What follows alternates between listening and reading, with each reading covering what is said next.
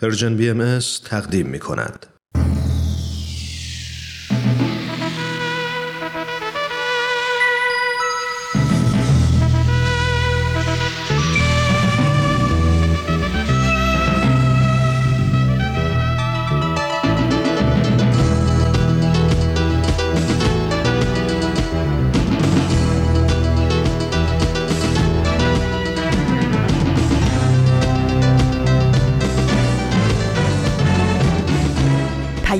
دوست.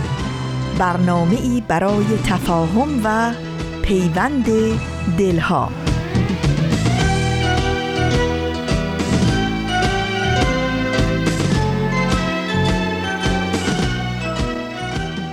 این یه پادکسته. پادکست هفت.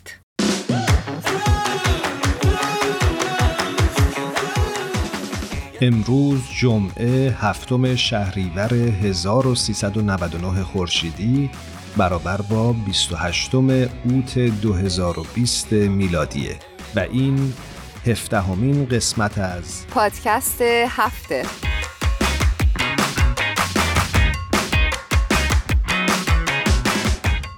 درود به همه شمایی که در این 17 قسمت پادکست هفت با من و آوا همراه شدید. آوا چطوری؟ خیلی ممنون ایمان. اجازه بده من هم یک سلام علیکی بکنم با شنونده های خوبمون خیلی خیلی خوشحالیم از اینکه دوباره در خدمتتون هستیم. درود میفرستم خدمت تک تکتون. امیدواریم که حالتون توی این روزا خوب خوب باشه و توی 45 دقیقه پیش رو با ما همراه بمونید. در هر کجای دنیا که صدای ما رو میشنوید امیدواریم این لحظه ها لحظه های به یاد موندنی برای شما باشه. بله امیدواریم. ایمان دیگه تو چطوری؟ منم خوبم. فکر می‌کنم که روزها همینجور که میگذره آدم یه تجربه تازه به دست میاره و این تجربه ها باعث میشه که آدم رشد بکنه. و از این بابت خوشحالم. خدا رو شکر خدا رو شکر. انشالله همیشه رو به رشد باشی. البته رشد ذهنی بیشتر. آره دقیقا.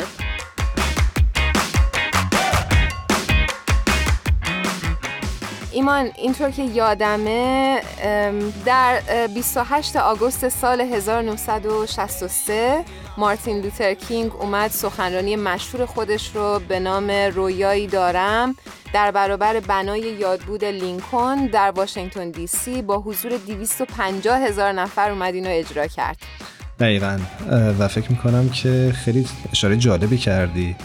و این سخنرانی خیلی در یادها موند و بعدها هم خیلی بهش مراجعه شد و ازش به عنوان یک سخنرانی و یک سنگ بنای معروف و مهم در تاریخ در تاریخ برابری انسانها یاد شد.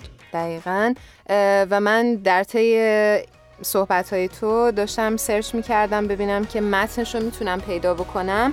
یه بخشایش رو پیدا کردم. دوست دارم که با شنونده هامون سهیم بشم. حتما. خوشحال میشیم. توی یه بخشی از سخنرانیش اشاره کرد که رویای من این است که روزی این کشور به پا میخیزد و به معنای واقعی اعتقادات خود جان میبخشد. ما این حقیقت را که همه انسان ها برابر خلق شده اند آشکار و بدیهی می‌دانیم. رویای من این است که چهار فرزند کوچکم روزی در کشوری زندگی خواهند کرد که آنها را نه به سبب رنگ پوست که با درون مایه شخصیتشان داوری خواهند کرد.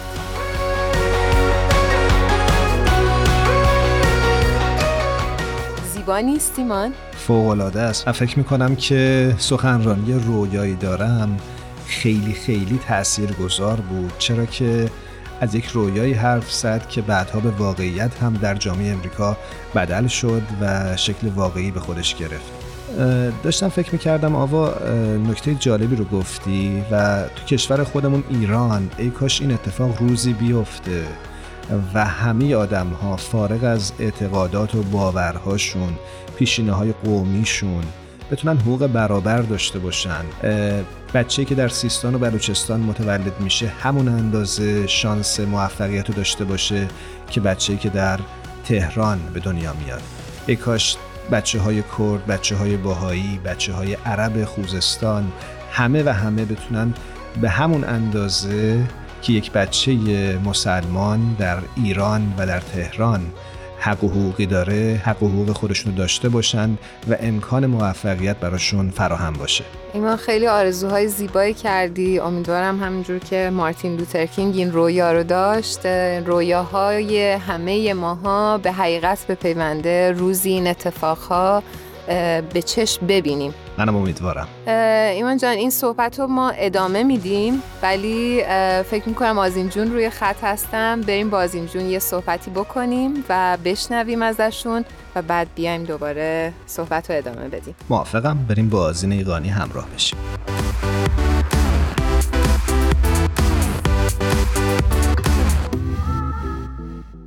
شنونده های خیلی خوبمون. آزین ایقانی عزیز روی خط هستن. خیلی خوش آمد. میگم خدمتت آزین جون. درود میفرستم خدمتت. مجددا. ممنونم آقای عزیز. منم خوشحالم که با شما هستم. خدمت شما درود میفرستم. ممنونم آزین که این هفته هم دوباره با ما همراه شدی. امیدوارم که خوب و خوش باشی. سپاسگزارم ایمان جان. خب امروز برامون چه مطلبی آماده کردی؟ ایمان عزیز مطلبی که امروز می‌خوام براتون بگم مرتبط با مسائلی که اخیرا اتفاق افتاده تحت تاثیر همین بیماری عالمگیر. مرتبط با مسائلی که اخیرا اتفاق افتاده در جهان حتما خیلی ها این مطلب رو شنیدن که به دلیل اینکه آدم ها مجبور شدن زمان بیشتری رو در خونه کنار هم بگذرونن اتفاقاتی افتاده که بخشی از اون مربوط به خشونت هایی بوده که در جامعه نسبت به افراد صورت گرفته خصوصا نسبت به خانوم ها در جامعه. به نظر می‌رسه که این موضوع در پاپوای گینه شدت بیشتری داشته. تا اونجا که محفل روحانی ملی بهایان این کشور بیانیه‌ای درباره برابری زنان و مردان منتشر کرده و از این موزل جهانی که در واقع خشونت جنسیتی هست سخن گفته شده. فقط من یه سوال بپرسم از جناب جغرافیدانمون. عجب خب بفرس دوباره. ببخشید گینه نو کجاست؟ گینه نو یه کشوریه در فکر می‌کنم اقیانوس آرام در قاره اقیانوسیه. بابا چقدر؟ می‌بینید می‌بینید واسط اطلاعات دقیقا. مطمئن اینا رو از اینترنت در نیوردی؟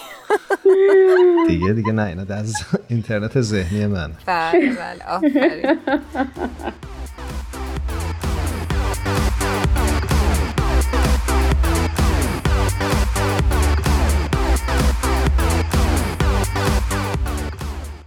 بله این بیانیه در یک روزنامه ملی و در رسانه های اجتماعی منتشر شده.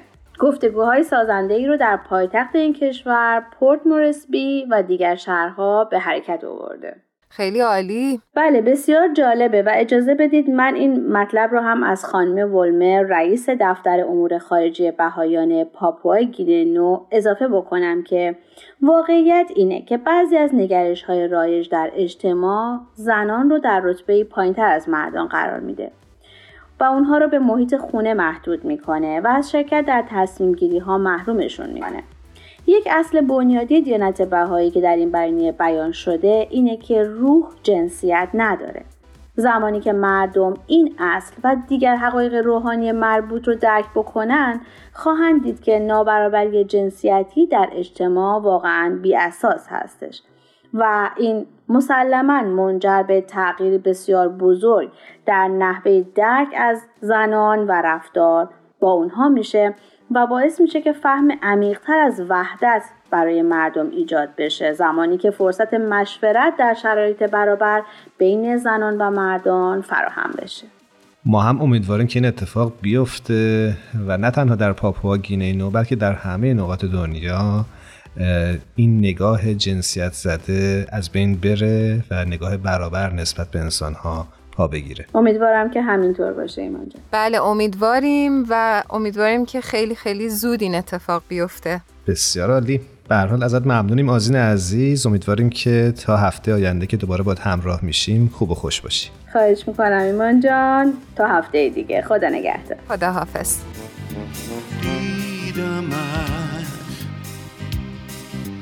آهسته پرسیدمت خواندمت بر گل دمت آمدی.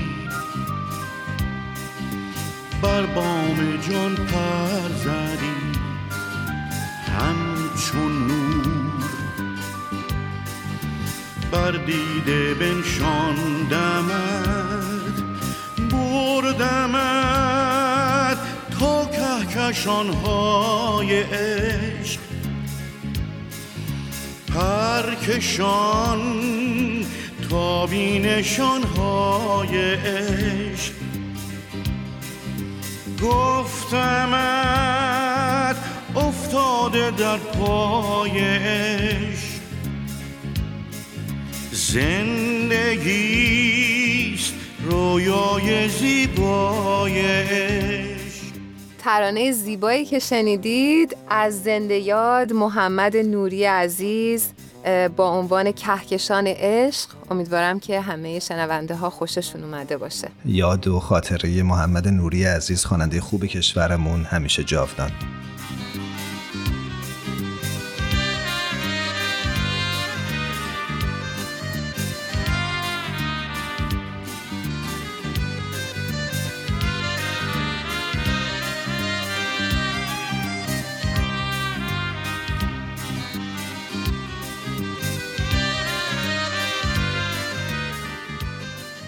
آقا داشتیم توی بخش اول برنامه صحبت می‌کردیم در خصوص هویت و مفهوم شهروندی و فکر می‌کنم که خوبه به یه نکته دیگه هم اشاره بکنیم و اونم هویت انسانی آدم هاست.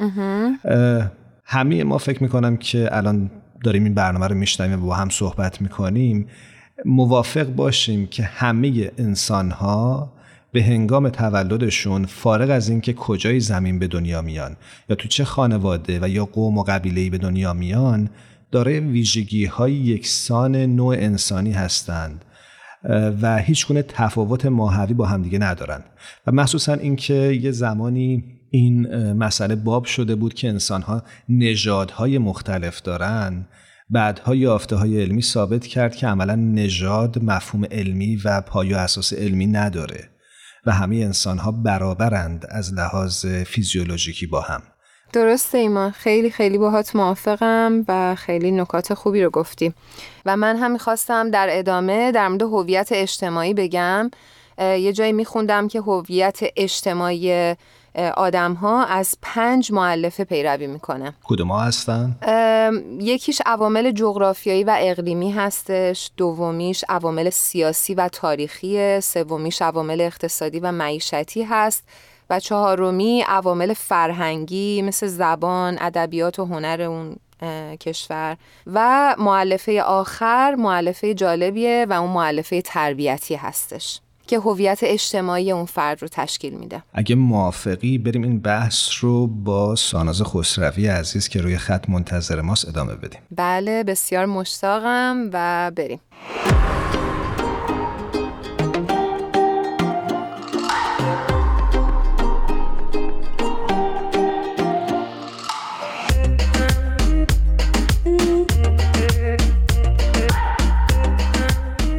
ساناز خسروی عزیز رو روی خط داریم خیلی خیلی بهت خوش آمد میگیم. خیلی خوشحالیم از اینکه دوباره توی برنامهمون هستی.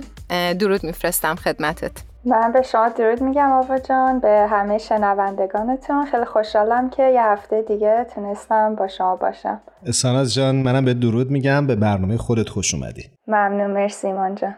ساناز خسروی عزیز همینطور که شنونده های خوبمون می‌دونن مهندس نرم افزار هستند و پژوهشگر در حوزه فلسفه دین که فکر می‌کنم خیلی موضوع جالبی باشه.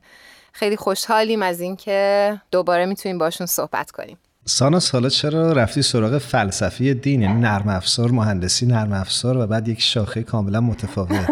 آره این سال رو تقریبا همه ازم می‌پرسن. ولی من خیلی به موضوعات علوم انسانی همیشه علاقه داشتم و کلا فلسفه و دین هم خیلی برام جالب بود. اینکه تاریخ ادیان رو بخونم و حالا به بحث یعنی به اون از جهات فلسفی هم دین رو بررسی کنم خیلی برام جالب بود به خاطر همین وارد این حوزه شدم. خیلی عالی. چه جالب. خب فکر می‌کنم که حتما می‌دونی موضوع برنامه امروز ما هویت و مقوله شهروند جهانیه. دوست دارم که امروز بحثمون رو با این شروع بکنیم که اصلا این واژه ها رو تعریف بکنیم. وقتی میگیم هویت از چی حرف می‌زنیم؟ شهروند چه کسیه؟ خیلی اولا موضوعتون جالبه و خیلی دوست دارم که این موضوع انتخاب کردیم و می‌تونیم راجبش صحبت کنیم. حالا اگر بخوام یه تعریف کوتاهی از هویت ارائه بدیم در حقیقت هویت اون سری از خصوصیاتی هست که هر انسانی داره و اونو از دیگران متمایز می‌کنه. مثلا اسممون فامیلمون اینا همش بخشی از هویت ما هستن یا دینمون نژادمون ملیتمون همشون بخشی از هویت ما هستن. اگر بخوایم شهروند رو تعریف کنیم در حقیقت فکر کنم که ریشه لاتین واژه شهروند به معنی سکنه یک شهر یا جامعه است و کسی که حقوق و امتیازات خاصی مربوط به عضویت در اون جامعه رو داره بهش میگن شهروند. مثلا کسی که توی آمریکا زندگی می‌کنه یا حالا توی هر کشور دیگه یه سری حقوق شهروندی داره. مثلا شما تا وقتی که شهروند یک کشور نباشین نمی‌تونید توی انتخابات شرکت بکنید. و حالا درسته که میگیم شهروند ولی منظور سکنه یک کشور. معمولا نمیگیم که شهروند تهران یا شهروند شیراز؟ بیشتر میگیم شهروند ایران شهروند آلمان اینطوری میگیم. یعنی می‌خوای بگی که این واژه بیشتر با مفهوم ملیت گره خورده درسته؟ دقیقا. یعنی اون مرزهای جغرافیاییش بیشتر مرزهای جغرافیایی کشور هست تا شهر یا یک محله. وقتی هم مثلا میگیم حقوق شهروندی اون حقوقی که ما داریم در قبالش هم یک سری مسئولیت ها و وظایف به عنوان شهروند به ما اعطا میشه. مثلا اگر من به عنوان شهروند حق شرکت در انتخابات رو دارم یا حق کار دارم از اون طرفم به عنوان شهروند باید مالیات پرداخت بکنم که خب این مالیات بعدا صرف زیرساختای اون کشور که درش زندگی می‌کنم میشه و حالا در به عنوان شهروند مثلا توی خیلی از کشورها شما این اجازه رو هم دارین که روی اون روند خرج شدن یا مصرف اون مالیاتتون هم نظارت کنید در حقیقت یک سری حقوق بهتون داده میشه به عنوان شهروند و یک سری مسئولیت ها دارین. پس یک رابطه دو طرف است. دقیقا دقیقا. خب تو واژه شهروند و هویت رو برامون تعریف کردی. حالا این مقوله شهروند جهانی چطور تعریف میشه؟ دقیقا شهروند جهانی و در اون معادل انگلیسیش که میشه Global Citizenship در حقیقت یه گفتمانیه که رایج شده توی جوامع مختلف و در سطح جهانی.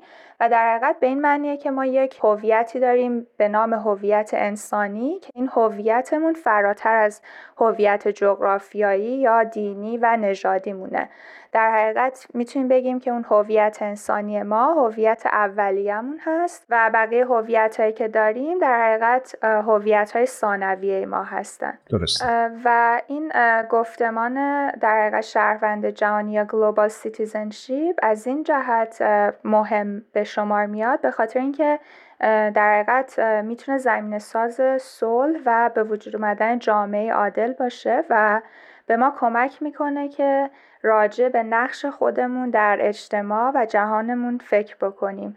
به اینکه من به نقشم به عنوان یک شهروند و وظایفی که بر عهده دارم فراتر از مرزهای شهر و کشورم فکر بکنم و اینکه چجوری اون هویت های ثانویه که دارم هویت دینیم هویت نژادی می‌تونن در خدمت اون هویت اولیه که هویت انسانی من بود باشن که ما بتونیم در راستای رسیدن به صلح و عدالت تلاش کنیم و قدم برداریم.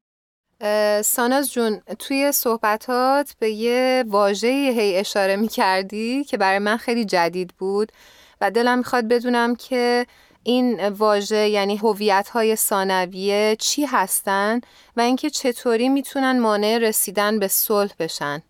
حتما. این هویت های ثانویه هویت هستن که بیشتر بر اساس های زندگیمون یا مثلا دینی که داریم ما اونا رو انتخاب می‌کنیم. مثلا اگر من بخوام خودم رو در نظر بگیرم هویت ثانویه من میشه من یک دختر ایرانی بهایی هستم. یعنی اون جنسیتم دینم و ملیتم جز هویت های ثانویه من هستن. قسمت دوم سال که مطرح کردین که چجوری ممکنه این هویت های ثانوی ما نرستن به صلح بشن فکر کنم که اینها وقتی می‌تونن مانع رسیدن به صلح بشن که حالا شاید مثال بزنم راحتتر باشه.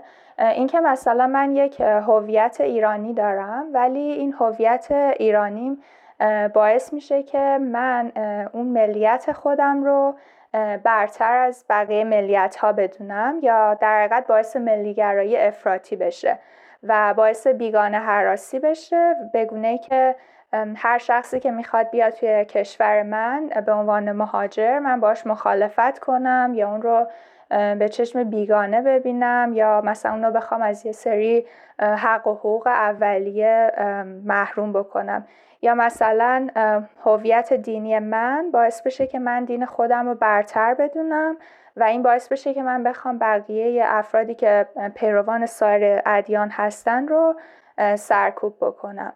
شاید این در گذشته امکان پذیر بوده که ما بخوایم بیشتر روی هویت های ثانویه‌مون تمرکز بکنیم و اینکه زندگی خودمون رو توی یک کشور یا اون منطقه که زندگی می‌کردیم از بقیه جدا بدونیم. ولی خب اتفاقی که الان افتاده مخصوصا همین بیماری کرونا که جدیدا داریم میبینیمش و یا حالا تغییرات اقلیمی که باعث مهاجرت عده زیادی از انسان ها میشه به ما نشون میده که ما داریم توی عصری زندگی می‌کنیم که زندگی همه انسان ها به همدیگه گره خورده. حتی اگر یک نفر یک جای دیگه از دنیا عدسه بکنه می‌تونه بقیه دنیا رو هم بیمار بکنه. و در حقیقت این جدایی ها و مرزبندی ها اینکه هویت من برتر از بقیه هست هیچ معنی نداره. درسته. یا مثلا اگر مثالای تاریخی بخوایم بزنیم خیلی از این جنگایی که اتفاق افتاده به خاطر همین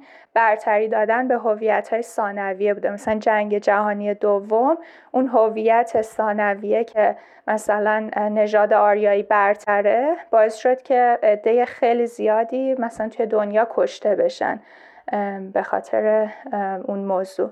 مثال خیلی خوبی رو زدی و فکر می‌کنم که در اون دوره فکر عنصر ملیگرایی اونقدر قوی بود که خیلی از کشورها به این فکر می‌کردن که ملت سازی بکنن و از این هویت ملیشون حالا استفاده بکنن در جهت بسیج کردن افکار عمومی. که نتایجش هم همونجور که اشاره کردی در جنگ جهانی دوم به اون فجایع انسانی منجر شد. اما صحبت کردی توی حرفات راجع به این مسئله که دنیا در حال تغییره و ما خیلی بیشتر به هم وابسته هستیم.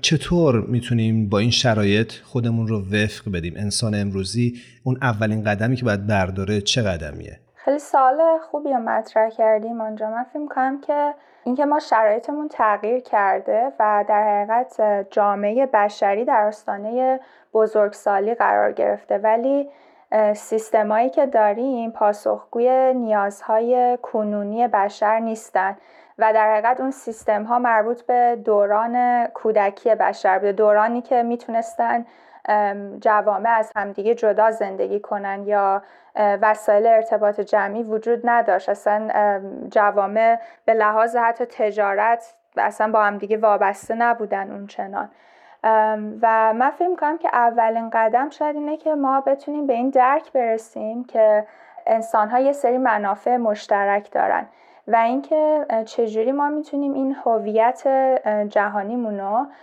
و این مرزبندی ها رو می‌تونیم با توجه به اون درکی که از منافع مشترک انسان ها حاصل می‌کنیم از بین ببریم. یعنی اینکه به این فکر کنیم که منافع مشترک ما به عنوان یک کل واحد چیه؟ نه اینکه بخوایم همش دنبال این باشیم که یک در حقیقت میگن ما و آنها به وجود بیاریم. همیشه خودمون رو در مقابل بقیه قرار بدیم. و یا منافع خودمون رو در تضاد با منافع بقیه ببینیم. فکر کنم که توی اون بحث رقابت هم راجع به این موضوع صحبت کردیم که یه سری برنده و بازنده نخواهیم ایجاد بکنیم توی جامعه یا آدم ها رو در مقابل همدیگه نخواهیم قرار بدیم. و در حقیقت تا زمانی که ما نتونیم خودمون رو بخشی از یک خانواده بزرگ بشری ببینیم و یه هویت جهانی تعریف بکنیم هیچ وقت قادر نخواهیم بود که مسائل عمیقی که اکنون پیش روی بشریت هست رو حل بکنیم. هرچند که افرادی فعالیت های مستقل انجام میدن در گوش و کنار دنیا ولی مشکلاتی که پیش روی ما هست اونقدر عمیق و بزرگ هست که فکر کنم که باید ما مثل یک خونواده با این مشکلات برخورد کنیم که بتونیم اون مشکلات رو حل بکنیم. درسته. ساناز جون یه چیزی هی تو ذهنم میاد نمی‌دونم بپرسم ازت یا نه. صحبت ها خیلی زیباست ولی من یه مقداری برام این یگانگی و اون شهروندی جهانی و بحث هویت انسانی که کردی به نظرم خیلی ایدئالیه و یه مقداری باهاش مشکل دارم به خاطر اینکه خیلی نابرابری و بیعدالتی توی جهان موج می‌زنه و خیلی دور از دسترس می‌بینم اونو نمی‌دونم نظرت چیه؟ آره خیلی سوال خوبیه. ولی من فکر کنم که آره شاید خب خیلی این دیدگاه داشته باشن که یه موضوع ایدئالی و آرمانیه. ولی من فکر کنم که همین هویت های ثانویه ما باعث شدن که این نابرابری ها به وجود بیان و اون مفاهیمی که حالا قبلا راجع به صحبت کردیم از فرهنگ رقابت یاد گرفتیم باعث شدن که این ناعدالتی ها به وجود بیاد. به خاطر همین من فکر کنم که نه تنها این ایدئال و آرمانی نیست بلکه مهمترین راه حل اتمام بخشیدن به تمام این ناعدالتی ها در حقیقت همین تعریف هویت جهانی و عضویت ما در یک خانواده واحد بشریه. همین که همین در تضاد بودن هویت های ثانویه ما باعث به وجود آوردن این نابرابری ها و ناعدالتی ها میشه. پس اگر که ما هویت های اولیه و انسانی و جهانیمون رو در نظر بگیریم و سعی کنیم اونا رو شکل بدیم می‌تونیم در حقیقت قدم برداریم که اون ناعدالتی ها رو از بین ببریم. خب باشه. جواب تو گرفتی آقا. بله تا حدودی. خیلی خوب. من فکر می‌کنم ساناز جان این بحث می‌تونه خیلی ادامه پیدا بکنه. می‌خوام ازت خواهش بکنم اگه وقتشو داری هفته آینده هم مهمان برنامه ما باشی و این بحث رو پی بگیریم. چون وقت ما توی این برنامه محدوده و فکر می‌کنم که حیفه که این صحبت رو اینجا تموم بکنیم. حتما. با کمال میل خوشحال میشم که بتونم یه هفته دیگه در کنارتون باشم که بتونیم بحث ادامه بدیم. خیلی ممنون از اینکه دعوت ما رو قبول می‌کنی و من پیشنهاد می‌خواستم بدم یه مقداری بیشتر هفته آینده در مورد هویت های ثانویه صحبت بکنیم. من یه مقدار مجاب شم. موضوع مورد علاقه آوا. بله بله. حتما. بسیار خوب. مرسی. خب ممنونم از اینکه امروز با ما بودی. به رسم این برنامه می‌خوام ازت خواهش بکنم که در انتها یک ترانه رو تقدیم کنی به شنونده های این برنامه. حتما. من خواستم اگر امکانش هست آهنگ آهای خبردار از همایون شجریان رو پخش کنیم. به به. آفرین. بسیار خوب. من قبل از اینکه این ترانه رو پخش بکنیم گفتم خداحافظی هم بات بکنیم. خیلی ممنون از اینکه تو این برنامه همراه ما بودی. خیلی ممنون از بحث جالبی که داشتی. امیدوارم که هفته آینده باهات روی خط باشیم. مرسی ممنون از شما و همه شنوندگان. خدا نگهدارت. خداحافظ. خداحافظ. آها این خبردار. مستی آشیار خوابی یا بیدار خوابی یا بیدار.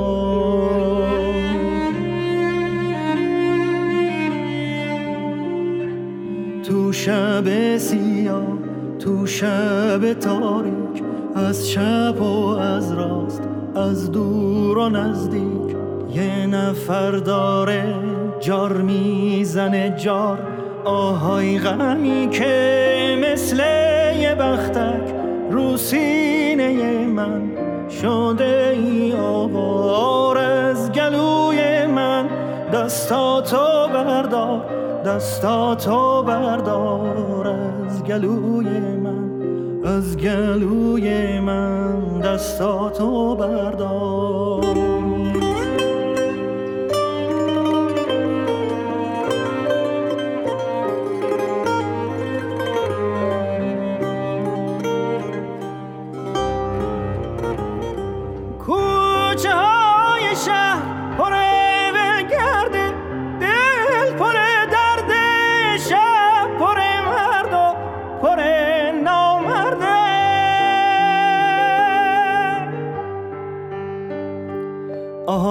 خبردار آهای خبردار باغ داریم تا باغ یکی غرق گل یکی پر خار. مرد داریم تا مرد یکی سر کار یکی سر بار. آهای خبردار یکی سر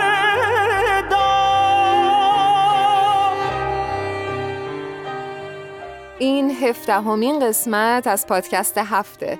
شما می‌تونید از طریق صفحات ما در اینستاگرام و فیسبوک و همینطور کانال تلگرام این رسانه به آرشیو این برنامه ها دسترسی داشته باشید. کافیه که نام Persian BMS رو جستجو کنید و با ما همراه بشید. مرسی آوا که راه‌های تماس رو گفتی. داشتم فکر می‌کردم که خوبه در این بخش از برنامه یه نکته ای رو هم روشن بکنیم و اونم دیدگاه آین بهایی در خصوص هویت انسانیه. بله. بهایی ها معتقدند که تمام انسان ها به یک قوم و یک خانواده واحد انسانی تعلق دارند. در کانون تعالیم بهایی اصل یگانگی نوع انسان در حقیقت محور جمیع تعالیم حضرت بهاءالله شارع آین بهایی. کاملا درسته. و ایمان داشتم فکر می‌کردم که حضرت بهاءالله توی یه جایی اشاره می‌کنن که جامعه انسانی در واقع مثل بدن هستش و مثل بدن که میلیون ها سلول با شکل ها و کارکردهای متنوع تو نقش خودشون در برقراری این نظم در واقع بدن تلاش می‌کنن انسان ها هم در واقع همین شکلی هستن و جامعه انسانی رو تشکیل میدن. دقیقا درست میگی مثال خیلی خوبی رو زدی. فکر می‌کنم این بحث می‌تونه ادامه پیدا بکنه اما چون وقتمون محدوده بریم و با فرانک شوبریان عزیز که روی خط منتظرمونه صحبت بکنیم. بعد امیدوارم که هفته آینده دوباره این بحث رو ادامه بدیم. بله حتما.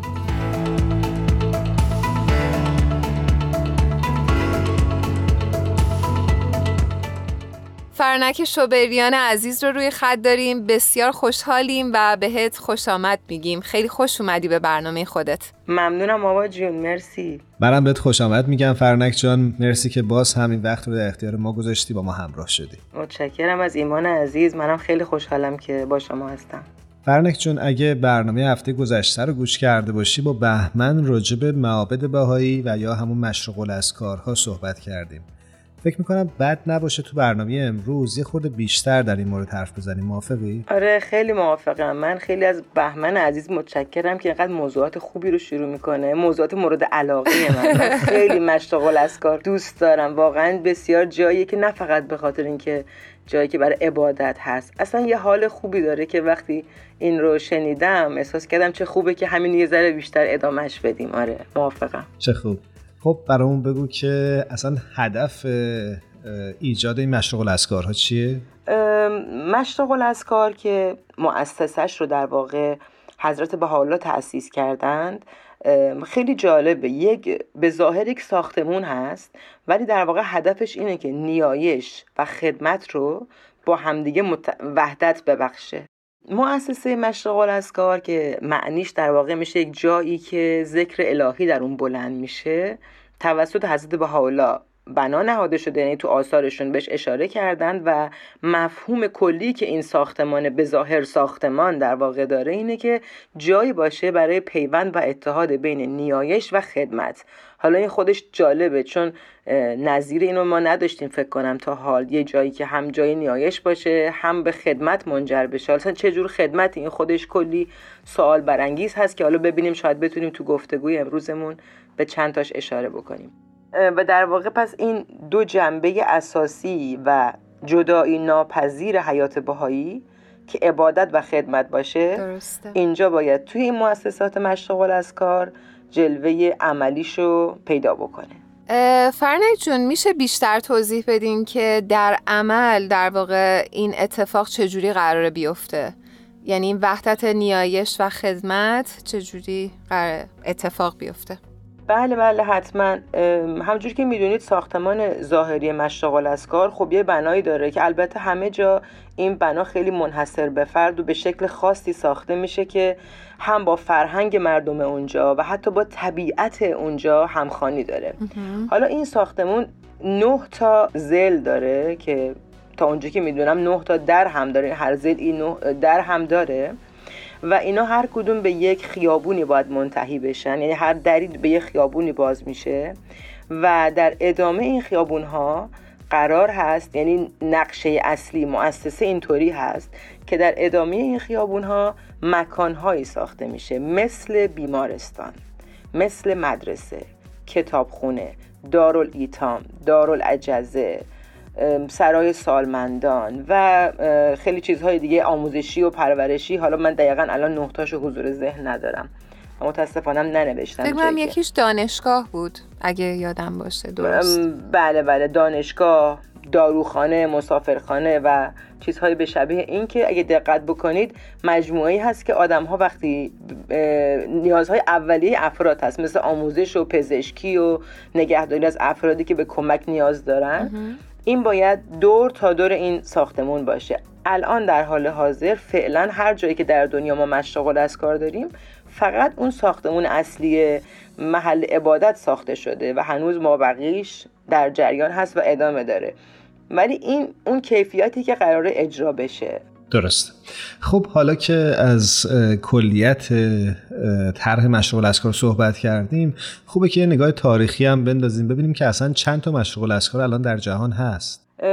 تعداد مشغول از کارها مشغول از کار قاره یعنی که در هر قاره یه مشغول از کار ما بخوایم حساب بکنیم هشت تا مشغول از کار داریم که البته میبایست نه تا می بوده که اولین مشغول از کار مشغول از کار اشقاباد بوده در ترکمنستان فعلی. که این مشغول از کار متاسفانه اولا تصاحبش می‌کنن و بعد در اثر زلزله آسیب جدی می‌بینه و دیگه خراب میشه کلا. و بعد مشغول از کارهای دیگه هم به ترتیب ساخته شدن مثلا در شیکاگو در امریکا در کامپالا اوگاندا در سیدنی استرالیا در آلمان در پاناما در ساموا در دهلی نوع هندوستان و در شیلی.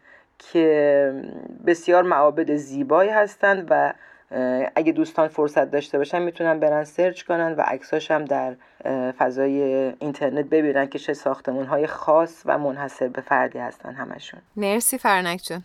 من می‌تونم یه چیزی اضافه بکنم در مورد مشرق‌الاذکار بله خواهش می‌کنم. می‌خواستم بگم که خصوصیت جالبی که این ساختمون ها دارن اینه که اولا درست توسط بهایی ها اداره میشن ساخته میشن و اداره میشن اما بازدید کنندگان و کسانی که می‌تونن توی این ساختمون ها بیان و بشینن و به راحتی دعا بخونن شامل حال تمام آدم های دنیا میشه. یعنی با هر پیشینه و هر اعتقادی می‌تونن برن اونجا توی یک فضای ساده و آروم دعا بخونن برای خودشون و هیچ چیزی هم نیست که حواس اونها رو پرت بکنه از دعا خوندنشون. من یه تجربه هم دارم که اگه اجازه بدید تجربه من بگم. حتما. خیلی خوشحال میشیم. چند سال پیش این در واقع لطف شامل حال من شد که من برم هند مسافرت و برم مشتغل از کار دهلی رو از نزدیک ببینم. یه چند روزی برم اونجا تو ساختمونش و اینها. انقدر من اولین بار بود تو عمرم که مشتغل از کار رو به چشم می‌دیدم و انقدر زیبا بود که واقعا خودم مسخ شده بودم از زیبایی این ساختمون. بعد حالا فرای زیبایی وقتی وارد ساختمون شدم که دسته دسته افراد می اومدن کفشامون رو پایین پله در می آوردیم همه چون دیگه از یک از زمین بسیار بزرگی بود در یک بخشی از دهلی که خیلی هم جای تمیز اون شهر نبود و اینو عمدن درست کرده بودن اونجا. چون می‌دونید که لوتوس یا نیلوفر آبی در مرداب در یک جایی که خیلی تمیز نیست رشد می‌کنه و به وجود میاد. این خودش سمبل اینه که ما تو این دنیای آلوده می‌تونیم مثل نیلوفر بدرخشیم و بشکفیم. درست. خیلی زیبا. یه چیزی می‌خواستم اشاره بکنم. داشتم عرض می‌کردم که این ساختمون ها چقدر با طبیعت اونجا با فرهنگ اونجا که ساخته میشه در واقع هماهنگی داره. یه چیز جالبی که شنیدم و خوندم در مورد مشغول از کار دهلی این بود که کار جالبی که کرده اینه که فاضلابی که از اون به ساختمون در واقع حاصل میشه این آبو تصفیه می‌کنن و برای آبیاری باغش استفاده می‌کنن. همون باقی که خیلی باغ بزرگی داره اطرافش. و یا پنل های خورشیدی دارن برای اینکه برق اونجا رو تامین بکنن چون خب خیلی ساختمان بزرگی و مصرف برقش بالاست. چه عالی. بله یا در کلمبیا یه معبدی هست که اونجا در واقع در جنگل های بومی ساخته شده و این به احیای گیاه های بومی کمک می‌کنه. این ساختمون رو جایی ساختن که به طبیعت اونجا کمک بکنه. یعنی واقعا خیلی جالبه. به نکاتی اشاره کردن و دقت کردن بهش که فقط صرفا یه جایی باشه که بریم عبادت کنیم نیست. می‌دونی یعنی یه چیزای ریزی و برای زیبایی همین جوری نیست دقیقاً. آفرین. برای همینطوری یه جای خوشگلی درست بکنیم نیست. هدفی توش همه چیزش فکر شده و هدفمند بله. درسته. درسته. و خیلی نکته جالبی رو گفتید اشاره کردید در کلمبیا هم یک معبد هست. این توضیح خوبه بدم که معابدی که فرانکجان ازشون نام بردن در قاره های مختلف بودن. علاوه بر اونها معابدی هستند در کشورهای مختلف از جمله در کامبوج در هندوستان به عنوان بهار شریف در کنیا و همینطور در کلمبیا در قسمتی به اسم نورت دل کاوکا و همینطور در وانوواتو در تانا. فکر می‌کنم اینها نمونه هایی هستن که قرار هست بیشتر از اینها ساخته بشه در سطح شهرها و کشورهای مختلف. همینطوره همینطوره. امیدوارم که همه بتونن به این معابد برن و از نزدیک بتونن ببینن. ما هم امیدواریم. انشالله. آره واقعا جای لذت بخشی است فرنک جون خیلی خیلی عالی بود. من حقیقتا خیلی خیلی لذت بردم از توضیحاتت. تا دفعه آینده باد خدافزی می‌کنیم. مرسی از شما و ممنون از دعوتتون. خدا نگهدارت. خدا نگهداری من جان.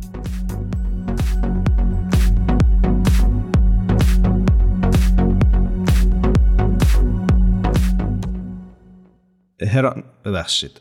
آوا وقت برنامهمون رو به پایانه. خرابکاری کردم؟ یه مقدار زیادی خرابکاری کردی ولی اشکال نداره. بحث بحث هویته و باید یه سری چیزایی رو بگیم. چیزی که نباید می‌گفتم و گفتم. اما اشکال نداره. چیزی که نباید می‌گفتم نبود حقیقتش. آره دیگه راز مگو که نبود. آره امروز می‌خواستیم که هویت آوا رو در حقیقت برملا بکنیم. خورد اذیتش بکنیم چون برنامهمون راجع به هویت بود. گفتیم که از این فرصت استفاده بکنیم و شما رو با اون ساید ناشناخته آوا بیشتر آشنا بکنیم. اختیار داریم. بله البته ساید من شناخته شده است ولی بله ایمان من حقیقتش اسمم یه مقداری سخت بوده. همیشه در طول زندگیم خب، با خب اسم تو بگو. اسم من هست هرانوش در واقع. اسم من آوا نیستش. هرانوش یعنی چی؟ حالا معنیشو ول کن. آره ولی همیشه برام این اسم سخت تلفظ می شده از جانب دیگران و بر همین توی رادیو که اومدم تصمیم گرفتم که اسممو یه اسم خیلی کوتاه راحت انتخاب بکنم که برای شنونده هامون راحت باشه. و آوار انتخاب کردی. بله بله آوار انتخاب کردم و نمی‌دونم که تصمیم درستی گرفتم یا نه ولی دیگه این کار کردم دیگه با عرض شرمندگی. چرا شرمندگی؟ چه می‌دونم؟ آره. خیلی خوب. چون خیلی بهم میگن چرا اسم تو نمیگی؟ میگم خب سخته بعد آدما ممکنه اشتباه بگن اینا دیگه خلاصه. بله اسمم هرانوش هستش. خب ما تو رو از این بعد هرانوش صدا کنیم یا آوا؟ هر طور که دوست دارید. خیلی خب حالا ببینیم تا, که تا برنامه بعد تصمیممون چیه. آره آره. خیلی خب پس حالا یه خوبه که در انتهای برنامه تشکرم بکنیم از همکارانمون بدی، تارا، میساق و الهام که باز هم با ما همراه بودن به ما کمک کردن این برنامه به دست شما برسه. امیدواریم هر کجای دنیا که صدای ما رو میشنوید خوب و خوش باشید و روزهای بهتری رو تجربه بکنید. بله امیدواریم و خیلی خیلی ممنون از اینکه همراه ما بودید. روز و روزگارتون خوش.